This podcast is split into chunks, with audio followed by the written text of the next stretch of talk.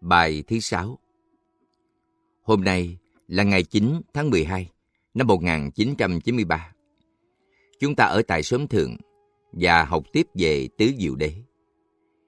Chúng ta đang nói về chánh kiến, tức là cái thấy chính xác. Trước hết là cái thấy về bốn sự thật là khổ, tập, diệt và đạo. Hôm nay chúng ta quán chiếu về sự thật thứ tư là đạo. Đạo tức là con đường, Maga. Có con đường đưa chúng ta thoát khổ đau. Có con đường chuyển hóa khổ đau. Dịch ra tiếng Anh, một cách đơn giản, thì khổ là yêu hay là yêu being, dunkha. Tập là sự tập hợp của những nguyên do đưa tới khổ. Có thể dịch là aresin, samudaya. Diệt là cessation, tức là chấm dứt, không tạo tác ra khổ nữa. Đạo là the way. Có thấy đạo thì mới có chánh kiến.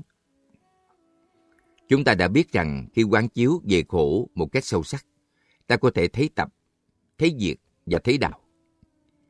Khi nhìn vào tập, chúng ta cũng thấy khổ, thấy diệt và thấy đạo. Nhìn vào diệt, chúng ta cũng thấy khổ, thấy tập và thấy đạo. Và bây giờ nhìn vào đạo, chúng ta cũng thấy rõ khổ, tập và diệt. Cho nên đạo chỉ có thể thấy được từ sự đau khổ. Nếu không nhận ra khổ thì không thể nào tìm ra đạo. Người ta thường không hiểu đúng về đạo. Họ nghĩ rằng có một con đường tu hành. Nhưng bây giờ còn trẻ, mình chưa tu làm gì dội. Đợi khi nào 60 hoặc 70 tuổi rồi tu cũng không muộn. Hoặc nghĩ rằng đạo là để dành cho những người già cả và những kẻ chán đời. Họ không biết rằng đạo là con đường chuyển hóa, giúp mọi người thoát khổ. Đạo vốn có nghĩa là con đường đi. Ở phương Đông, chúng ta nói đến đạo làm người, đạo làm cha, đạo làm thầy. Người con có đạo làm con, người vợ có đạo làm vợ, người chồng có đạo làm chồng, vân vân. Trong sách Bình Tâm Bảo Giám có câu Mạc Đại Lão Lai phương học đạo, cố phần đa thị thiếu niên nhân. Nghĩa là đừng có đợi đến già rồi mới học đạo. Tại vì cứ nhìn vào nghĩa địa thì biết. Ở trong ấy có rất nhiều nấm mồ của những thiếu niên. Như vậy, dù ở tuổi tác nào, ở vị trí nào, chúng ta cũng cần học đạo. Và đạo mà buộc dạy là đạo giải thoát, đạo sống an lạc. Nhằm lẫn quan trọng hơn nữa là nhiều người nói về đạo như một lý thuyết hay những hí luận cho vui. Nghĩ rằng về già mới cần học đạo, đó không phải là chánh kiến. Hí luận về đạo lại là một tà kiến khác. Nhiều người nói về đạo rất lưu loát, nhưng cái lý thuyết họ nói không dính líu gì đến đời sống của họ cả. Trong giới Phật tử Việt Nam, có rất nhiều người nói tới đạo một cách rất say mê. Nhưng đạo ấy không được thể hiện trong đời sống và trong sự tu học của họ. Bài hát đạo ca Tôi là thiền sư buồn, ngồi tùng với ánh trăng. Dùng những danh từ đạo bục, kỳ thực không có nội dung đạo, chẳng qua chỉ là những ý tưởng quỷ mị, lãng mạn về thiền, về đạo mà thôi. Có rất nhiều trường hợp, trong đó chúng ta hiểu lầm về đạo như vậy. Quá trình văn tư tu cái nhìn về đạo chân chính bắt đầu từ văn, tư và tu, gọi là tam học. Văn là học hỏi. Những đệ tử của Bụt gọi là thanh văn, Sravaka, là người nghe giáo lý để tu học. Khi nghe giảng dạy về giáo lý, khi đọc kinh, khi pháp đàm, ta thực tập văn học. Văn học tức là học nghe. Học nghe, ta phải có thái độ cởi mở, phải thao thức, muốn hiểu, muốn thực hành. Như thế mới gọi là văn học. Còn nếu nghe để đàm luận, nghe chỉ để phê phán và chỉ trích, nghe để chứa chấp kiến thức rồi khoe khoang, đó chưa phải là văn học. Từ là suy gẫm, tư duy, quán chiếu những điều mình nghe. Ta nghe một điều gì, dù điều đó từ một vị đạo sư nổi tiếng nói ra, ta cũng phải tư. Tức là phải thẩm xét giá trị ứng dụng của những điều đó ta không mù quáng nghe theo vô điều kiện. Sau khi nghe rồi, phải tư. Trong khi đang nghe, không tư. nghe là nghe mà thôi. Nghe xong rồi, lúc đó mới quán chiếu, mới suy tư. Tư là đem kinh nghiệm, đem trí tuệ, đem khổ đau của mình ra để mà xét nghiệm. Xem thử những điều mình nghe có thể trả lời được những nỗi đau khổ, những thắc mắc, những thao thức của đời mình hay không. Như thế gọi là tư học. Nghe giống như gieo hạt giống vào đất. Thực tập là tưới tẩm cho hạt giống có thể nảy mầm. Thực tập là tu. Giai đoạn thứ ba gọi là tu học. Nếu không đem ra thực tập, thì việc nghe không có lợi ích nào cả. Trong quá trình văn tư tu về đạo, ta sẽ thấy được bản chất của đạo là làm bằng khổ. Ta thấy khổ ở trong đạo. Đạo vực phát sinh là vì cuộc đời khổ đau, cho nên cuộc đời khổ đau là chất liệu làm ra đạo. Sự tỉnh thức, sự thương yêu phát sinh từ khổ đau. Đạo và khổ tương tức. Trong quá trình văn tư tu, chúng ta thấy khổ và tập ở trong đạo. Chúng ta biết rằng tập, những nguyên do làm ra khổ. Nếu chuyển hóa được thì khổ sẽ vắng mặt. Ba yếu tố khổ, tập và diệt có thể nhìn thấy trong đạo. Tâm Kinh nói, không đạo, có nghĩa là đạo không có ở ngoài khổ, tập và diệt. Không có cái này thì không có cái kia. Năm chữ không khổ, tập, diệt, đạo thuộc về chân đế. Đó là sự thật vô lậu. Ngay trong quá trình tiếp xúc với mặt tục đế, ta đã thấy được bản chất của đạo và chuyển hóa được tập. Nếu thấy cho rõ, thì ta ngừng lại ngay. Tự nhiên đi tới diệt. Chuyển hóa tập thành tựu diệt sẽ làm dơi khổ, khiến cho cái khổ biến đi. Nhờ quá trình văn, tư và tu mà lời nói và hành động của ta mỗi lúc mỗi tương ứng. Ví dụ một người giảng giải rất hay về năm giới, nhưng vẫn chưa thực tập năm giới một cách vững chãi. Nhờ quá trình văn, tư và tu, nên sự thực tập năm giới càng ngày càng vững. Và lời nói của ta đi đôi với hành động, ngôn hành tương ưng. Nói theo Dương Dương Minh là tri hành hợp nhất. Đạo vượt trên ngôn ngữ Đạo bắt đầu bằng văn, tức là nghe, đọc và thâu nhận một số kiến thức, rồi nhờ quán chiếu, suy gẫm và áp dụng trong đời sống hàng ngày, nên những kiến thức và ý niệm ban đầu biến dần thành tuệ giác thực sự. Vì vậy, chúng ta tránh nói tới đạo như một chủ thuyết. Nhìn vào một con người có văn, có tư và có tu, thì ta thấy sự thể hiện của đạo. Ta thấy người đó sẽ đạt tới diệt, buông bỏ được tập và chuyển hóa được khổ. Quá trình tu học lúc đầu dựa vào ngôn ngữ, dựa vào ý niệm. Nhưng sau khi thực chứng, chúng ta sẽ không còn kẹt vào ngôn từ và ý niệm, sẽ tiếp xúc trực tiếp với bản môn. Đạo siêu diệt ngữ ngôn, như trong Đạo Đức Kinh có câu, đạo khả đạo, phi thường đạo. Đạo mà có thể đàm luận thì chưa phải đạo chân thường. Có những người tới hỏi đạo, cốt để chất vấn và cải lý về đạo. Ta chỉ nên mỉm cười. Lý luận về đạo mất thời giờ, không có lợi ích gì. Ngồi uống trà với nhau, còn có đạo gì hơn. Bước đầu học đạo cần phải có những khái niệm về vô thường và vô ngã, về khổ, tập và diệt. Ban đầu ta cũng có thể dùng lý luận để dẹp trừ những tà thuyết. Nhưng sau đó, ngôn từ và lý luận cũng được diệt luôn.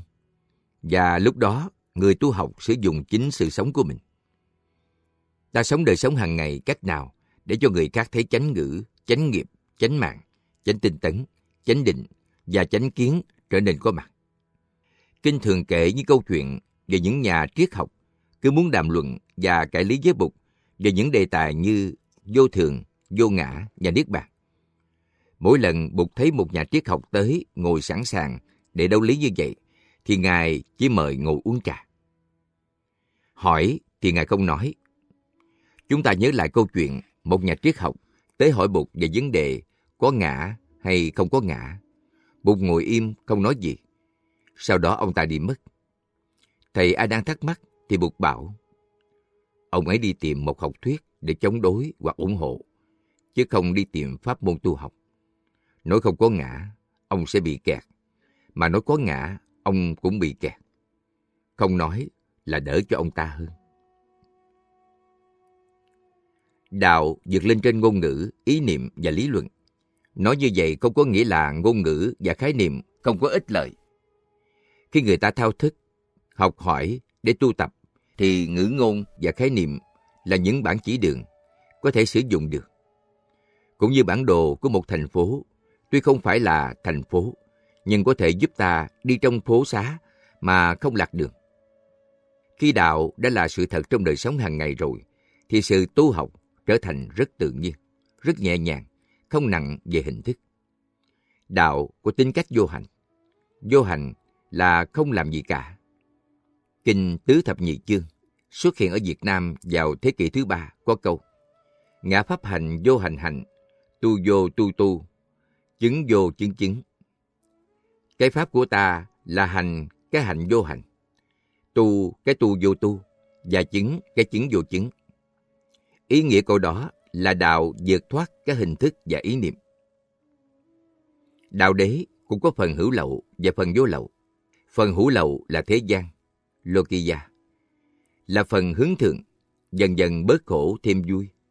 Phần vô lậu là xuất thế gian, Lokotara, là phần vượt thoát hoàn toàn biên giới và ngôn từ, ý niệm, khổ và vui. Kinh Chánh Kiến Chánh kiến thường được diễn tả là thấy được tam bảo, thấy được thiện ác, vân vân. Nhưng trước hết, chánh kiến là phải thấy được bản chất về bốn sự thật. Cái thấy về bốn sự thật là căn bản của chánh kiến. Trong Tam Tạng Kinh điển, có nhiều kinh nói về chánh kiến. Cái thấy chân thật. Có một kinh do Thầy Sa Lợi Phất giảng, gọi là Kinh Chánh Kiến. Kinh này là kinh thứ 9 ở Trung Bộ.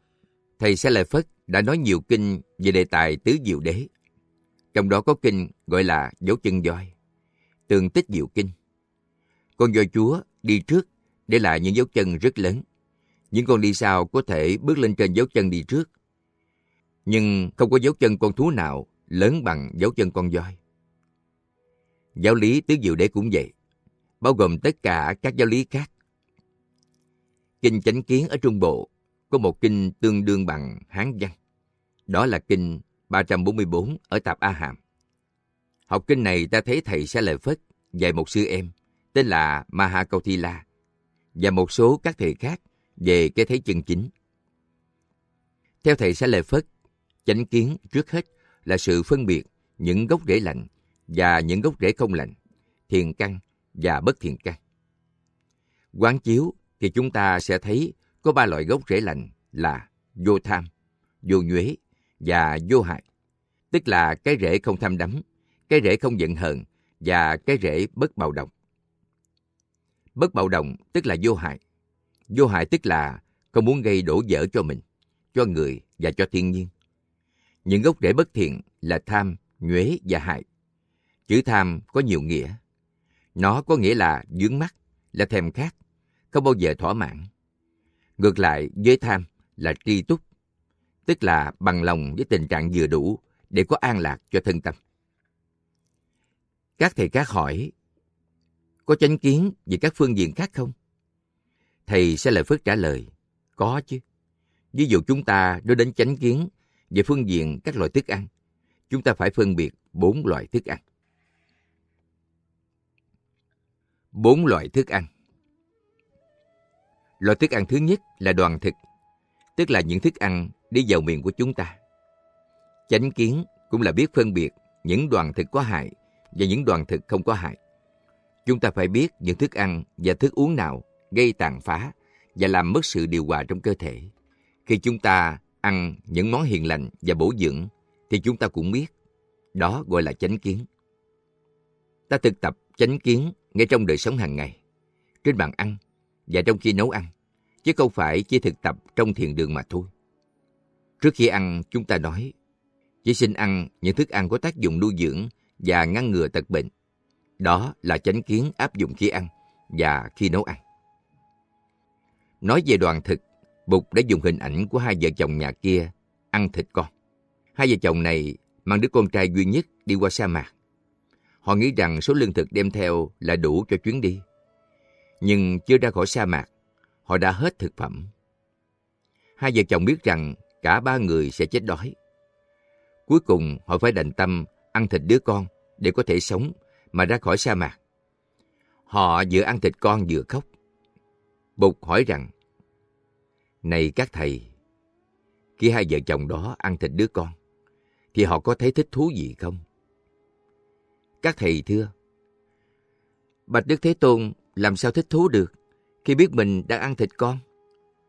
Bụt dạy, trong đời sống hàng ngày, trong khi tiêu thụ, chúng ta cũng phải biết thức ăn của mình đã có thể được tạo ra bằng sự đau khổ cùng cực của kẻ khác, của những loại sinh vật khác.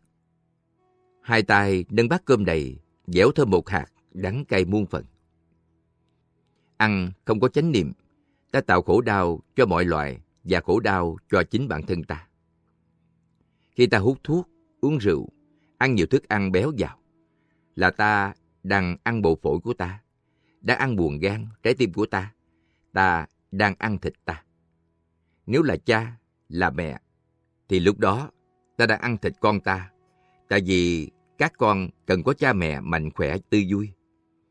Và nếu cha mẹ trong khi ăn uống mà tàn hại thân thể của chính mình, thì chính cha mẹ đang giết con.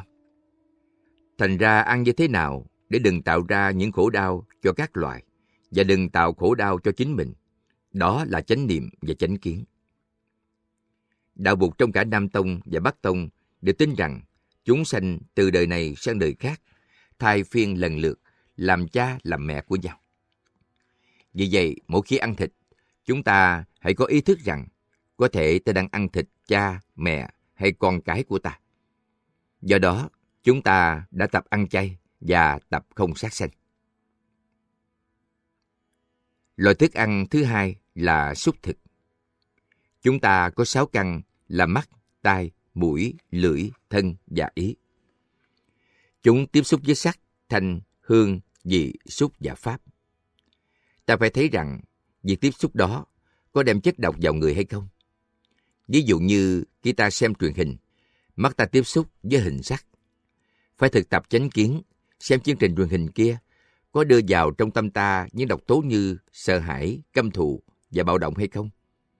Có những phim mang lại cho ta sự hiểu biết, lòng từ bi, chí quyết tâm muốn giúp người, quyết tâm không làm những điều lầm lỗi. Ta biết ta có thể xem phim đó.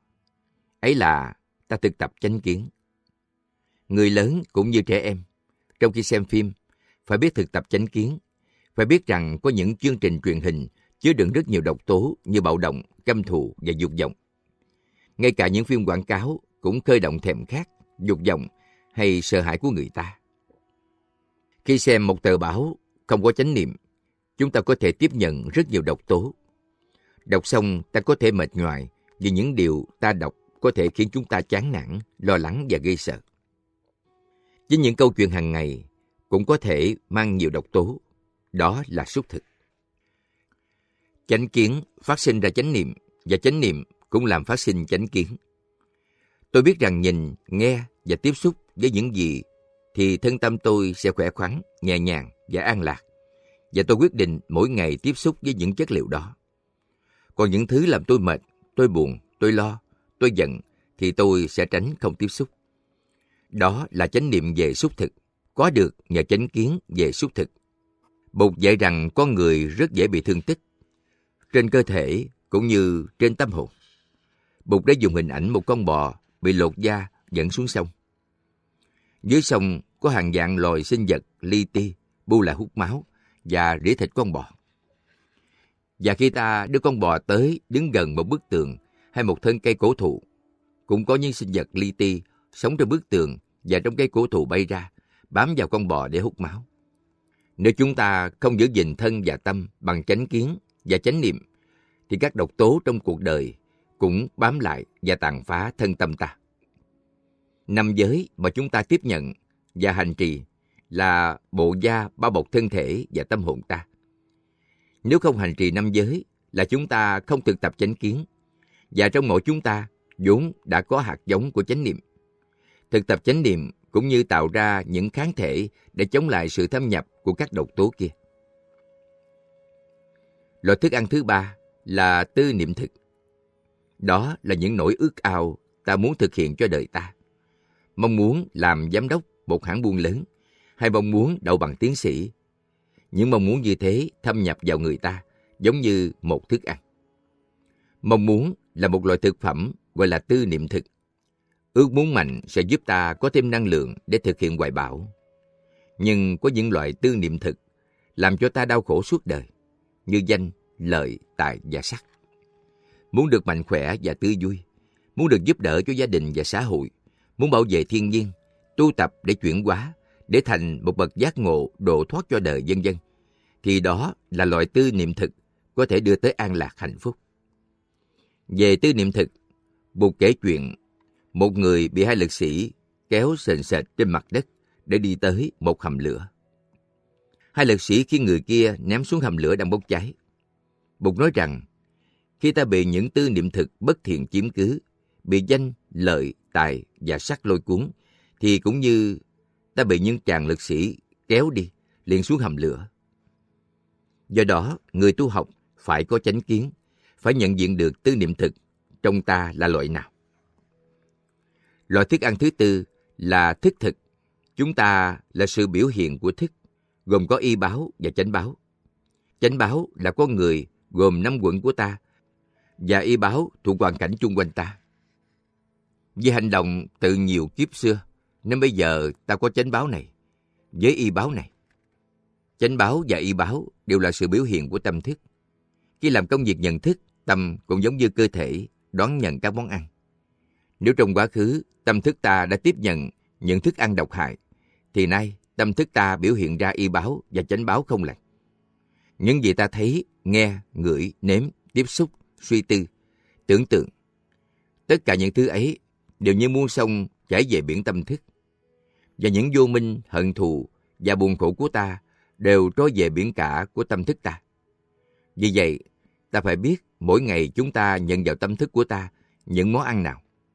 Chúng ta cho tâm thức ăn kinh kim cương, kinh pháp hoa, hay là chúng ta cho nó ăn tham, sân, si, mạng, nghi và tà kiến.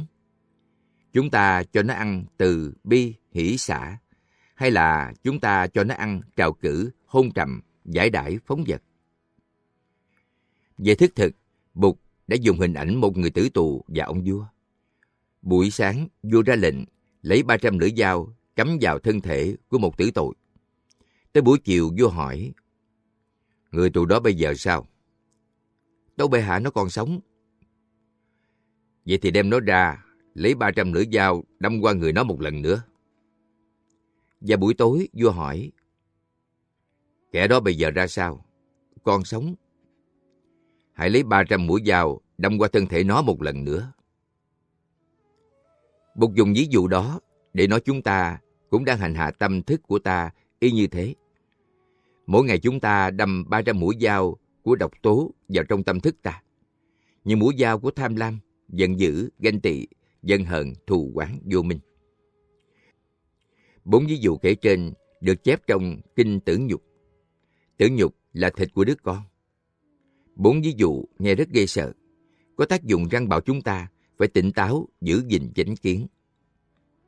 Thầy Xá Lợi Phất nói, người có chánh kiến là người hiểu được bản chất của bốn loại thực phẩm như trên. Nếu anh chưa biết được cái bản chất của bốn loại thực phẩm là anh chưa có chánh kiến. Sau khi thầy Xá Lợi Phất nói về bốn loại thực phẩm, các thầy khác lại hỏi tiếp. Có thể nói về chánh kiến với một phương diện khác nữa hay không? Thầy sẽ lại Phất trả lời. Có. Chánh kiến là cái thấy của chúng ta về bốn sự thật gọi là tứ đế. Phải thấy được khổ, phải thấy được tập, phải thấy được diệt, phải thấy được đạo. Các thầy hỏi thêm, thì thầy sẽ lại phất nói tiếp về chánh kiến qua 12 nhân duyên. Các thầy lại hỏi thêm nữa, và thầy sẽ lại phất nói rằng chánh kiến có thể nhìn dưới khía cạnh hữu lậu và vô lậu. Phần hữu lậu là thế gian, và phần vô lậu là xuất thế gian. Phần thứ nhất là hướng thượng, phần thứ hai là lậu tận. Khi nào diệt hết phiền não thì gọi là lậu tận, tức là vượt ra khỏi biên giới của khổ đau. Những điều này cũng được nói tới trong nhiều kinh khác. Chúng ta phải bắt đầu bằng phần thế gian. Chánh kiến là cái đi ngược lại với tà kiến. Tà kiến là nói rằng không có nhân quả, không có thiện ác, không có cha mẹ, không có tình nghĩa. Chánh kiến là biết có nhân, có quả, có phân biệt thiện ác, có đời trước đời này, có cha có mẹ, có tình có nghĩa vân vân. Chúng ta phải bắt đầu từ phần đạo đức thế gian. Theo lời thầy sẽ lời Phất dạy. Chánh kiến gồm khả năng nhận diện những thiện căn và những ác căn ở trong ta, khả năng thấy được bản chất của tứ diệu đế, khả năng có thể thấy được bốn loại thực phẩm và khả năng có thể thấy được 12 duyên khởi. Tưới tẩm hạt giống chánh kiến Làm thế nào để đạt được chánh kiến? Trước hết chúng ta phải học. Quá trình văn, tư, tu, nghe, suy nghiệm, thực tập. Bắt đầu bằng văn, nghĩa là phải học, phải tập lắng nghe. Chánh kiến có thể trao truyền được không? Hay là tự mình phải đặt lấy? Ta nhớ rằng chánh kiến đã có sẵn hạt giống ở trong mỗi người. Thầy giỏi và bạn giỏi là những người có thể khơi động được hạt giống của chánh kiến ở trong ta. Người dạy ta có chánh kiến không? Và đã chứng đạt tới mức nào? Chánh kiến của người ấy đã vững chãi chưa? Hay chỉ là một số khái niệm học được từ các thầy khác hay trong kinh sách? Không phải là thâu thập kiến thức. Học lý thuyết mà không chứng nghiệm thì cũng như con tầm ăn lá dâu mà không làm được tơ. Không có ích lợi gì cả. Chánh kiến có thể thu nhận, có thể trao truyền. Nhưng việc trao và nhận cần nhiều điều kiện. Người dạy ta về chánh kiến. Cuốn sách ta đọc, cuốn kinh ta tụng phải có khả năng thức động như hạt giống chánh kiến trong ta. Hạt giống chánh kiến có sẵn. Bụt dạy tất cả mọi người đều có hạt giống của tuệ giác. Cho nên, khi được nghe, được tiếp xúc với những dấu hiệu của chánh kiến, thì tự nhiên ta sẽ hiểu. Những kinh nghiệm khổ đau của ta cũng giúp ta tiếp nhận chánh kiến. Chánh kiến chỉ có thể trao truyền trong những thời gian và địa điểm thích hợp bằng ngôn ngữ từ ái, khế cơ. Những ngôn ngữ có khả năng đánh thức được hạt giống chánh kiến có sẵn trong người nghe. Người nghe lúc đầu có thể chỉ hiểu bằng trí óc thôi. Điều nghe chưa thấm vào tâm thức hoặc chưa thể nghiệm được vì còn thiếu kinh nghiệm sống. Nhưng hạt giống chánh kiến chứa sẵn trong tâm một ngày kia sẽ nảy mầm. Khi kinh nghiệm đau khổ đã chín mùi, thì chỉ cần nghe một câu nói hay một bài pháp thoại là người ấy đã có thể chuyển hóa. Cho nên tạo ra những điều kiện giúp ta tiếp nhận chánh kiến là điều rất quan trọng. Nhiều người thấy mình đã sẵn sàng để tiếp nhận chánh pháp, nhưng vẫn phải chuẩn bị một thái độ thích đáng. Nghe một bài pháp, phải để cho giáo pháp có cơ hội thấm sâu trong tâm thức để tiếp xúc, đánh thức và tứ tẩm những hạt giống chánh kiến ở trong mình. Nếu chỉ dùng trí năng để tiếp nhận chánh kiến, thì sẽ không có kết quả bao nhiêu. Tôi thường nói với thiền sinh là nghe pháp thoại, văn là một phép thực tập, mà việc thực tập thì không phải chỉ cần đến trí năng. Phải thực tập với thân, tâm và cả tàn thức của mình. Tàn thức như mặt đất gọi là đất tâm, tâm địa. Trong đất tâm của ta có những hạt giống của chánh kiến. Khi nghe Pháp, đừng dựng lên những bức tường trí xảo, không suy đoán, không so sánh, không bình luận. Trong giai đoạn văn, ta chưa cần tư. Khi nghe Pháp thoại, hãy khoan dùng trí năng phân biệt, mà phải đưa cả thân tâm ra. Khi nghe Pháp, ta phải để mặt đức tâm mở rộng thênh thang cho mưa Pháp thấm nhuận. Mưa xuân nhẹ hạt đức tâm ướt. Hạt đầu năm xưa hé miệng cười. Đất tâm thấm ướt thì hạt giống tuệ giác ở trong ta mới nảy mầm được. Cho nên, ngồi nghe pháp thoại phải như ngồi thiền, phải ngồi cho chững chạc, thanh thản và chỉ lắng nghe thôi. Mở rộng tấm lòng không thành kiến để tiếp nhận lời pháp thoại. Nghe mà đã có định kiến rồi thì không tiếp nhận được nữa. Lúc nghe chúng ta đừng đem so sánh những lời đang nghe với ý kiến có sẵn của mình. Đừng vừa nghe vừa phê phán, giống khác, đúng, sai, và lấy các định kiến của mình làm tiêu chuẩn. Bị bức tường trí não và thành kiến ngăn chặn, những điều ta nghe không thấm vào lòng ta được nữa. Cho nên bí quyết của nghe, văn là lòng trống, là không tâm. Nghe, tiếp nhận và thấu hiểu rồi, sau đó mới tư và tu. Nghĩa là mới suy ngẫm, chiêm nghiệm và đem vào cuộc sống. Do thời Bụt còn tại thế, nhiều người tới nghe Bụt giảng lần đầu. Trong khi nghe đã thức tỉnh ngay. Họ giác ngộ tức thời trong khi nghe Bụt nói. Vì họ đã từng đau khổ và đã dày công tu tập. Chỉ văn thôi là đã chứng. Ba việc văn, tư và tu diễn ra trong cùng một khoảnh khắc. Vì ở trong con người của những kẻ ấy, những cơ năng của giác ngộ đã đầy đủ rồi. Chỉ còn một chỗ nào đó còn bị kẹt mà thôi. Bây giờ nghe một bài pháp thoại thì tự nhiên chỗ bị kẹt đó được tháo gỡ và sự thật bung ra. Chánh kiến có thể được nói tới như là nhân hay là quả. Chánh kiến tiếp nhận vào là nhân. Tư và tu lại mang chánh kiến tới về kết quả của sự thực tập. Khi tiếp thụ chánh kiến như là nhân, thì phần ý niệm và danh từ còn quan trọng. Khi thành tựu kết quả, thì chánh kiến là tuệ giác. Vượt khỏi danh từ và khái niệm, chánh kiến tức là giác ngộ, là bồ đề. Vào buổi khuya thành đạo, Bụt đạt tới cái thấy hoàn toàn, vô thượng, chánh đẳng, chánh giác, thì cái thấy của Ngài là tuệ giác xuất thế gian. Nhưng khi bắt đầu giảng cho các thầy về tứ diệu đế, là Bụt bắt đầu phải dùng ý niệm và ngôn từ. Ý niệm về khổ, về tập, về diệt, về đạo. Đọc trong kinh, chúng ta thấy rằng, sau khi Bụt thành đạo, Ngài đã ở lại bờ sông Ni Liên Thuyền 49 ngày. Trong 49 ngày đó, Ngài sống trong vô ngôn và vô niệm. Nhưng đồng thời, Ngài cũng bắt đầu thiết lập các ngôn từ và ý niệm để chuẩn bị giảng dạy. Chúng ta thấy bài thuyết pháp đầu tiên về tứ đế và bát chánh đạo đã được xây dựng một cách rất kỹ lưỡng, rất đẹp đẽ và rất thích hợp với năm người đệ tử đầu. Nhưng đó chỉ là cái bình để đựng nước thôi. Nước chánh kiến đã có sẵn rồi. Muốn hiến nước cho người, phải đem tặng trong một cái bình. Và tứ diệu đế bát chính đạo là bình nước tuệ giác đầu tiên mà Bụt đem chia sẻ cùng nhân loại. Thầy Thái Hư, sống đầu thế kỷ này bên Trung Quốc, đã dùng các danh từ giáo lý bản chất và giáo lý ảnh tượng.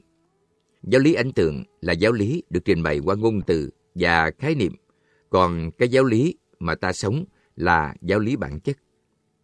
Thầy dùng hình ảnh của một thân cây. Trời nắng, cây chiếu bóng trên mặt đất, chỉ cho người kia cái bóng cây. Đây là bóng cây. Nếu anh tới tìm gốc và nhìn lên, anh sẽ thấy cây. Giáo lý ảnh tượng như bóng cây, giáo lý bản chất là cây. Cây là tuệ giác chân thật, bóng cây là khái niệm và ngôn từ diễn tả tuệ giác. Nhất thiết tu đa la giáo như tiêu nguyệt chỉ. Tất cả giáo lý trong các kinh điển đều là ngón tay chỉ mặt trăng. Ngón tay chỉ mặt trăng không phải là mặt trăng. Nhưng nếu không có ngón tay chỉ thì ta không biết phương hướng nhìn về mặt trăng. Khi nương vào giáo lý ảnh tượng để tu tập, một ngày kia ta thấy được giáo lý bản chất. Duy biểu học, thường gọi là duy thức học, nói về các phiền não như tham, sân, si, mạng, nghi và kiến. Không cần dùng chữ tà kiến, vì kiến đã có nghĩa là cái thấy sai lầm rồi. Kiến nghĩa là một cái thấy phiến diện, thấy một mặt. Đứng về phương diện thế gian mà nói thì có chánh kiến, có tà kiến. Chánh kiến đối lập với tà kiến. Nhưng khi đạt trình độ xuất thế gian, thì tất cả mọi kiến đều là tà kiến. Ví dụ như vô thường là chánh kiến, thường là tà kiến, ngã là tà kiến, vô ngã là chánh kiến. Nhưng đứng về phương diện xuất thế gian, thì thường là tà kiến, mà vô thường cũng trở thành tà kiến. Vô thường là thứ thuốc trị bệnh giúp ta khỏi dướng mắt vào cái thấy về thế giới mà ta nghĩ là trường tồn. Nhưng nếu ta lại dướng mắt vào ý niệm vô thường, thì vô thường cũng là một cái thấy kiến sai lầm. Vô thường là cái ta chứng nghiệm trong đời sống, không phải chỉ là một khái niệm. Học Phật, chúng ta hãy bị dướng vào những ý niệm vô thường và vô ngã. Với tuệ giác siêu diệt, thì ý niệm về thường phải được vượt qua, mà ý niệm về vô thường cũng phải được vượt qua. Ý niệm về ngã phải vượt, mà ý niệm vô ngã cũng phải vượt. Cũng như trong Kinh Bảo Tích nói, thà rằng bị kẹt vào ý niệm hữu còn hơn bị kẹt vào ý niệm không. Không là một thứ thuốc để trị bệnh hữu. Nhưng nếu ta bị bệnh không, thì không còn thuốc nào để chữa. Tóm lại, tu tập chánh kiến. Trước hết là học hỏi và tiếp nhận những ngôn từ và những khái niệm chuyên chở tuệ giác. Rồi nhờ quá trình văn, tư và tu mà tuệ giác đó lớn lên dần dần. Và khi đã đạt được tuệ giác, thì không những tất cả các khái niệm về tà kiến, mà cả những khái niệm về chánh kiến cũng được thắng dược. Kinh Pháp môn căn bản, Trung Bộ 1, nói rất rõ về sự vượt thắng ý niệm và tà kiến, đứng trên lập trường xuất thế.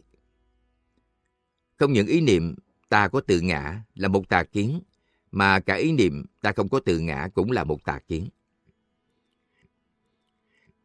Tuệ giác đạt được nhờ chánh kiến càng lớn thì hành động của chúng ta càng sáng. Chánh tư duy, chánh ngữ, chánh nghiệp, chánh tinh tấn, chánh định vân vân. Tất cả đều tùy theo chánh kiến. Phẩm chất của bảy phần kia trong bát chánh đạo đều tùy thuộc phẩm chất của chánh kiến. Cho nên, Kinh Tạp A Hàm 785 cũng như trong Kinh Thánh Đạo Mathima Nikaya 117 đều nói rằng chánh kiến đứng hàng đầu. Việc tu tập chánh kiến lúc đầu giúp ta phân biệt chánh kiến và tà kiến. Cuối cùng nhờ chánh kiến, ta biết rằng tất cả các kiến đều là tà kiến. Cho nên chánh kiến tức là vốn liếng tu học, vốn liếng hành trì của chúng ta. Nếu vốn liếng đó phong phú, thì tất cả những sự hành trì trong các lĩnh vực chánh tư duy, chánh ngữ, chánh nghiệp, chánh mạng, chánh tinh tấn, chánh niệm và chánh định cũng sẽ giàu có. Học hỏi như thế nào để cho những hạt giống chánh kiến trong tâm được đánh thức, được nảy mầm, thì lúc đó những điều chúng ta học hỏi mới thật sự là chánh kiến.